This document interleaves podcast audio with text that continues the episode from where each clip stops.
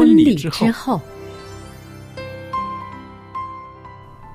爱情的下半场爱情的下半场变幻莫测充。满挑战。也许许结婚后后发现枕边人竟然和你有着天壤之别的性格，天壤之别的性格。原来原来性性格不合真的会。有问题嗨，到时再说吧。哦。婚姻充满了不可思议的惊叹和风险，难以理解的神秘和惊奇，独特的喜悦和哀伤。婚姻生活，此一时风平浪静，彼一时怒涛万丈。幸福的婚姻不不是没有冲突的，而是而是有能力解决冲突。两个人总比一个人好，因为二人劳碌同得美好的果效。夫妻夫妻是一起承受生生命命之之恩的爱到到永远远，爱到永远。爱到永远。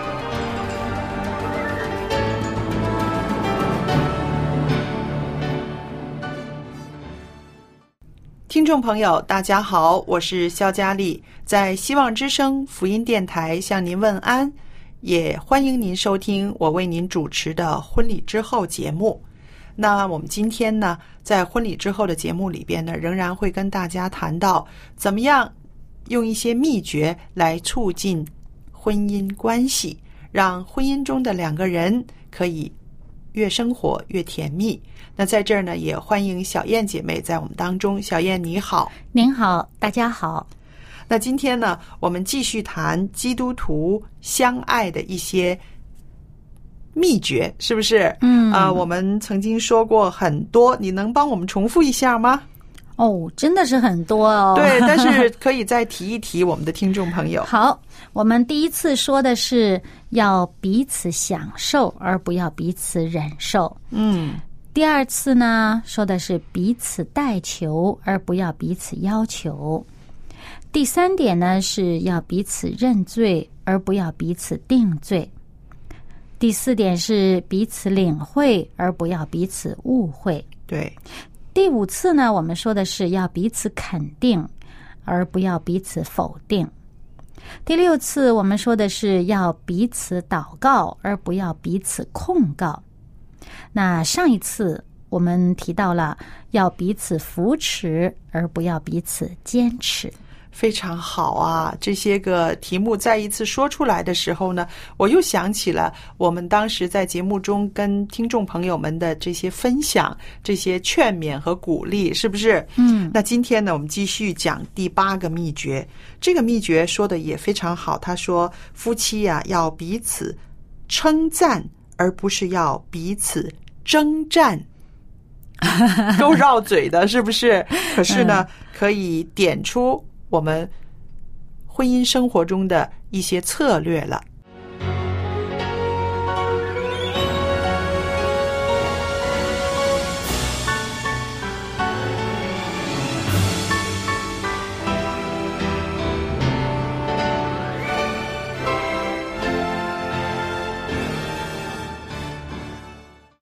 那好了，说回到在婚姻中呢，彼此称赞。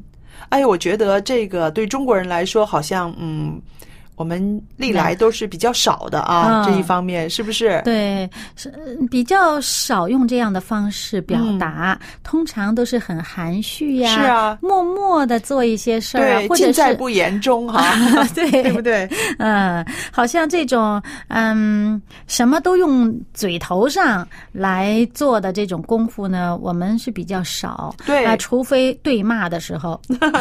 对，还有呢，就是历来我们被呃被教育的，就是说啊、不要耍嘴皮子，是不是？还有就是甜言蜜语的，对对，要实实在在的怎么怎么样。但是其实呢，说真的啊、一对相爱的人，呃，无论是结婚之前或者是结婚之后，其实呢，呃，这种言语上的交流、言语上的欣赏，透过言语表达自己对对方的欣赏呢，其实是有必要的。嗯，其实呃，这种欣赏的这种称赞呢，你不一定是说的很肉麻啦，对，对吧？那你只要在言谈当中表达出那种欣赏呢，对方已经。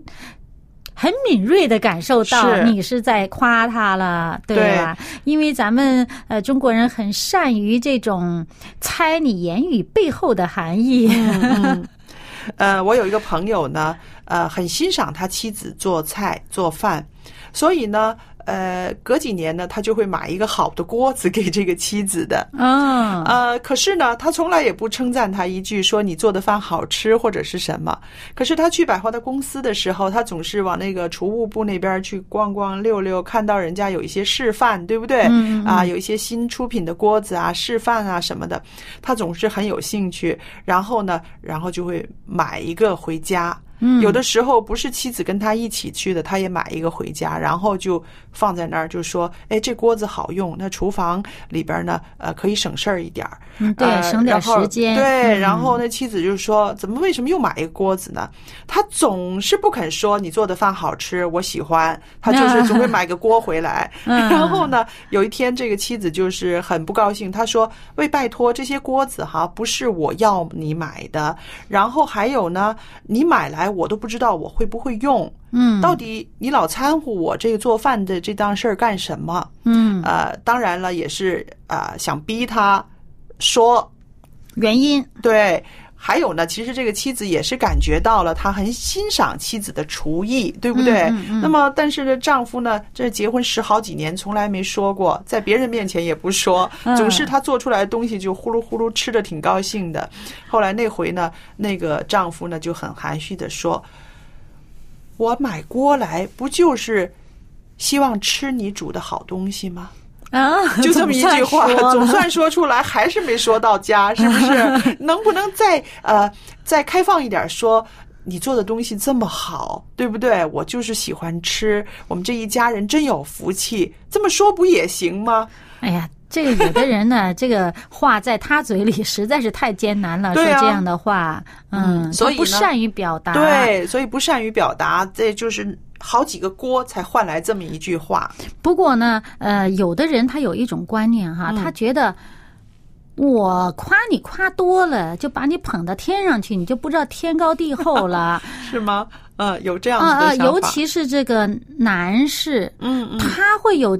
就有的男士他会有这样的想法，嗯。就是说这个老婆是不能啪呃不能能夸的。嗯夸的啊，那他不然就就他就上天了，他就、哦 对，可能有一些人在这个呃这个理念上呢，其实这个也不对的，对不对？因为我想呢，呃，这个适当的称赞、欣赏，其实是一种非常好的养料。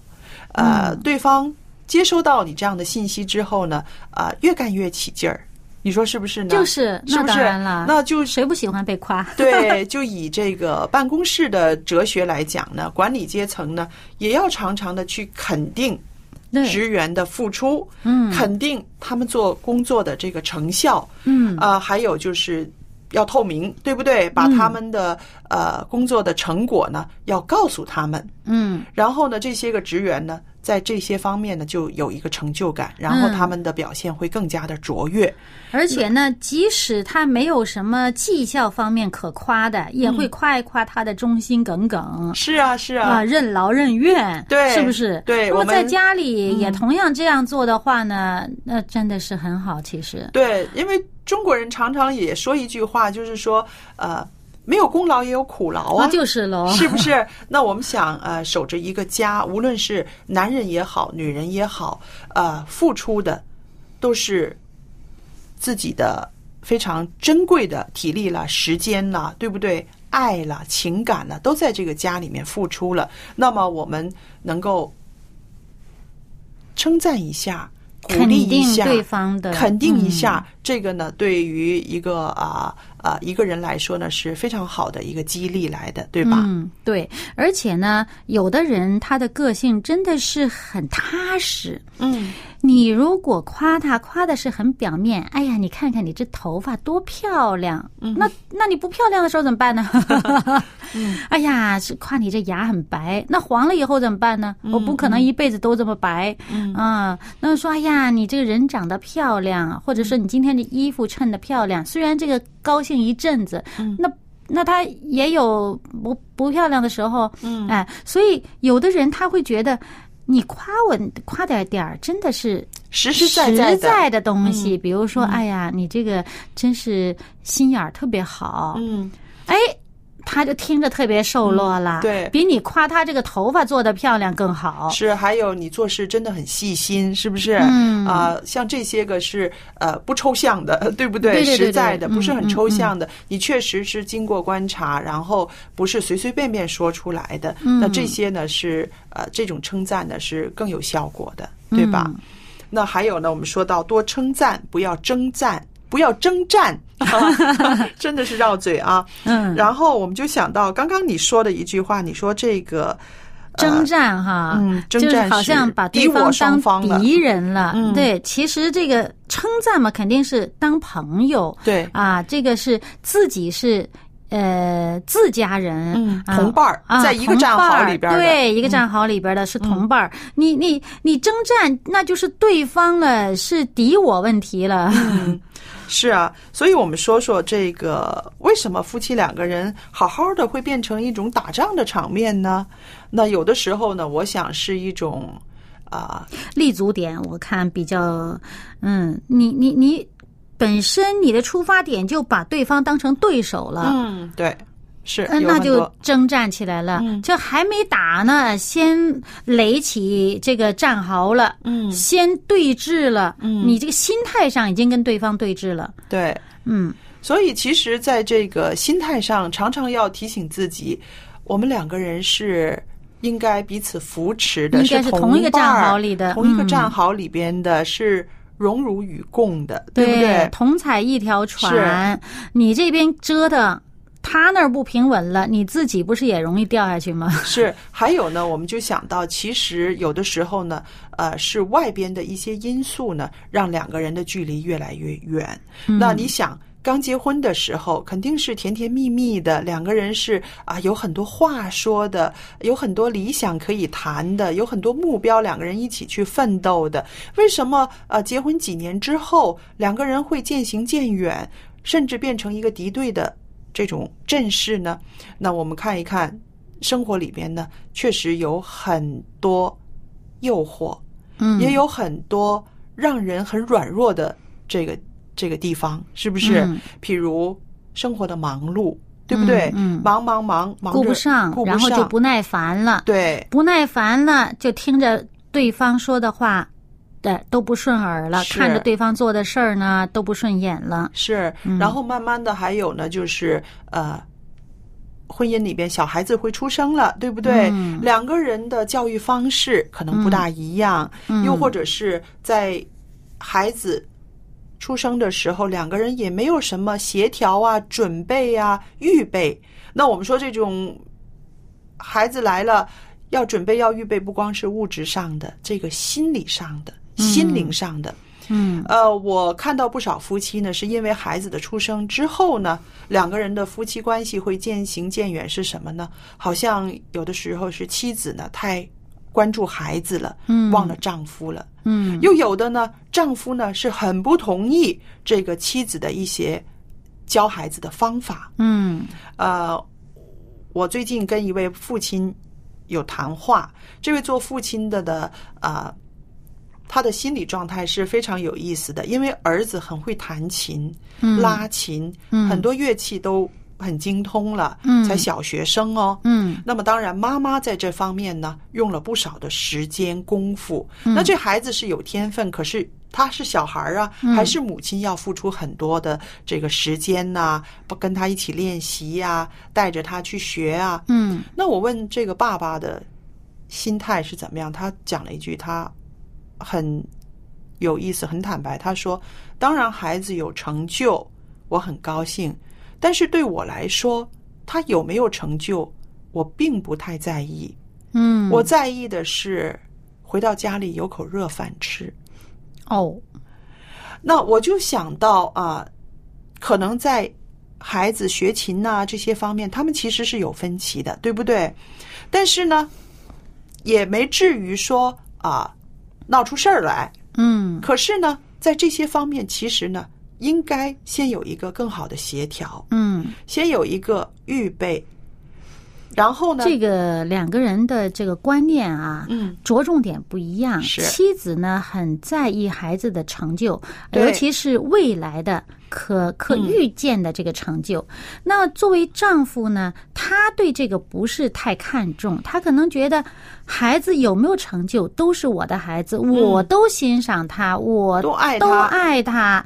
他将来成了一个什么演奏家，或者成了一个什么很知名的人士，嗯我很高兴。但是他平平无奇。一个普通人，我也很高兴，只要他还是一个好人，他没有学坏，对啊，我就很高兴了。那么我更喜喜欢我每一天的生活的这个质量啊、这种快乐更重要。那么当然，小孩子这个太太陪孩子练琴，可能有很多时候会充当了一个老师的身份呐、或者一个督监督者的身份、督促者的身份，就变成了这个家里面的气氛有时候会比较严肃。嗯，啊，反而这种快乐的。呃，这种呃成分就淡了，就少了。对那么反而作为这个丈夫，就是他们两个人的侧重点不一样。对，嗯所以我自己就说，当然了，他们是啊、呃还是呃很好的夫妻。但是如果有的夫妻呢，也可能会因为这样子的事情呢，会慢慢慢慢两个人变得有冲突不止。漠不关心也不一定，对不对？嗯那所以我们就是说，像这些生活中的出来的事情哈，不是说啊、一下子就会有冲突的，慢慢的，嗯对不对？嗯那还有呢，呃，我刚刚说到的就是啊、呃对孩子的教育啦，迎接新生命啦。那其实还有就是姻亲的关系，是不是？嗯啊、自己的爸爸妈妈跟他的爸爸妈妈，然后这些姻亲是不是能够融洽，关系是不是和好？那么其实都可能会让夫妻两个人变成了一个敌对的这样子一个位置了，是吧？所以我们就是说，在婚姻生活里面，这些因素的确会影响两个人的情感。那么，怎么样排除这些因素的困扰，能够让两个人常常的会有这种合作伙伴的这种感觉的话呢？的确是需要经营的，嗯不只是要提醒的，而且还是说真的要做出来的，嗯，对吧？对，就是说很多事情呢，呃，还是要看自己这个定位在哪里。嗯你把自己定位在跟他是同一个战壕里的伙伴儿，嗯大家是同舟共济的关系哈。嗯那个，那么这个事情呢，你的看这个问题，这个看法就会不一样。嗯嗯，你就有很多的这种不耐烦就已经不见了。嗯因为当你不耐烦的时候，你嫌弃的心态嗯啊，然后呢，这言语上就会有一些抵触。就会出来了，就会容易挑对方的毛病了。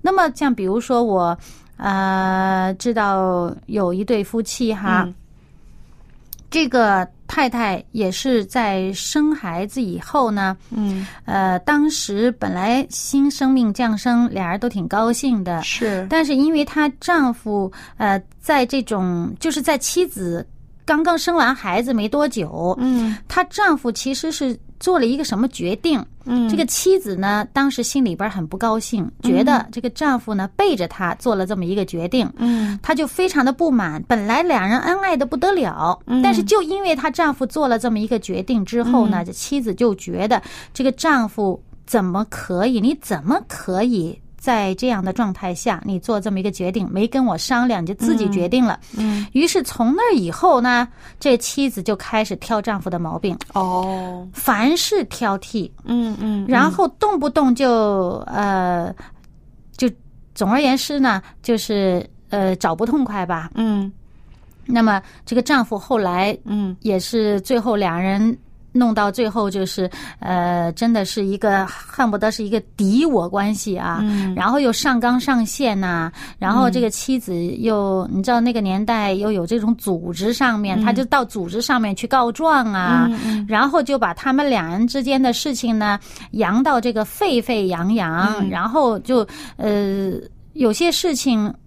就是说，没有的事，他也就弄得好像有这个事儿，然后呢，小事儿呢也弄得很大的事儿，然后就懂左告状右告状，那个哎，破裂了两个人的关系就。呃，最后弄到就是结离婚了。嗯离婚了呢，其实他这个妻子呢是并不希望到最后一个不可收拾的地步，她只是想要压制她的丈夫，说你不可以不尊重我，嗯啊。但是最后你把对方逼急了，那这个对方就更是不肯呢，对呃屈服。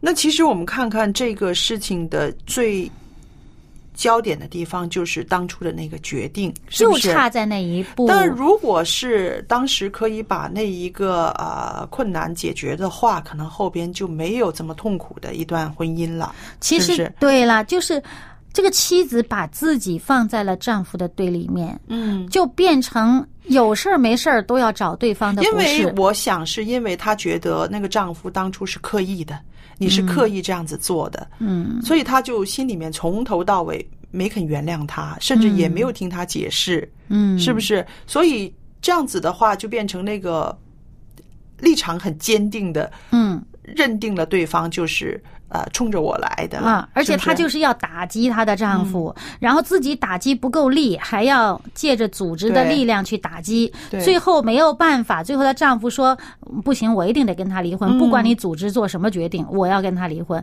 最后真正离的时候，这个做妻子的很失落哦。呃。真的很失落，对。她一点儿也高兴不起来。对，因为她本身只是希望通过打击她丈夫，让她丈夫屈服于自己。谁知道她丈夫最后跟她离婚？我相信你说的这个例子呢，其实呃，在世界上很多角落一直在在重演着。很多时候，呃，一些人就没有转过弯儿来，就以为啊，如果有一天他屈服了。我就怎么怎么样了，嗯对不对？我们的婚姻就会怎么怎么样了。其实真的不需要为了呃这样一个这样子的问题，把自己的婚姻甚至一生的幸福都赔进去，嗯是不是？想一想，你不会找一个敌人来结婚的，嗯对不对？当初你跟他结婚的时候是为了什么？不就是为了要爱他，要两个人能够呃一起生活，白头到老吗？嗯所以有的时候我劝那些个在争吵的夫妻，我常常就问他们，我说，在婚礼上你想过这样的场面吗？嗯，没有，从来没有想过。我说是啊，为什么会到今天呢？我们也不知道。我说那好，回到原点，嗯。回到原点，当初他如何的吸引你，当初他是如何的仰慕你，嗯。我们再回到原点想一想，有的时候会掉眼泪，他们会掉眼泪，好像当初的那种相爱，那种排除万难的那种呃为爱情要在一起的那种勇气，好像离开他们太久了，嗯，然后再想回去的时候会掉眼泪，嗯。会不知道为什么今天会到了这样的局面。那我就想，如果我们常常会回顾回顾我们相爱的时候的那些情谊的话呢，这对于我们的婚姻的质素来说呢是有好处的。嗯因为婚姻生活就是需要一个爱的这样子的一个氛围嘛。嗯。对，呃，还就是再说到刚才我们说的那个例子哈，嗯这个做妻子的当初就是因为她的丈夫呢，呃，做了一个自己做了一个决定，嗯没有事先跟他商量，嗯那么在跟他说的时候，就告诉他这嗯个妻子的时候呢，他就已经不能接受了。但是其实如果真是本来他们俩是爱是很深的，嗯也是经历过非常非常多的艰难困苦，才能结合那的。到最后，而且这个孩子生这个孩子的时候。不是第一胎嘛，因为是后后面第几胎了。那么当时因为妻子还是比较这种呃呃呃呃，你知道她在这个生孩子以后呃情绪方面还是会有一些波动的时候，荷尔蒙的作用，嗯。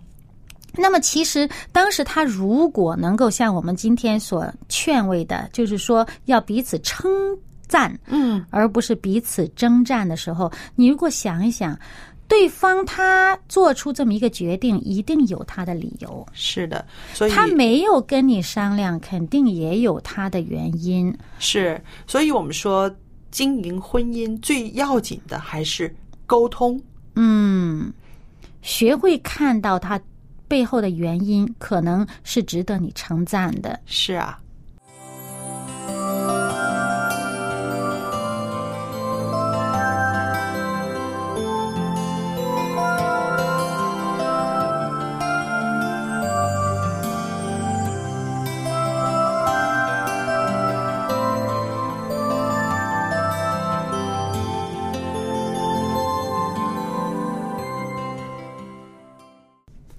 友们，那么我们今天呢，婚礼之后节目呢，又来到了尾声了。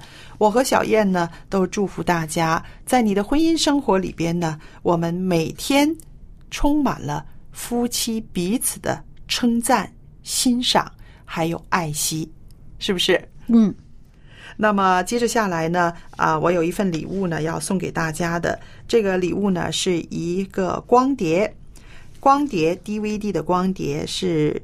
说到新食主义的一些菜谱来的，那么希望你可以写信来索取了新食主义的光碟。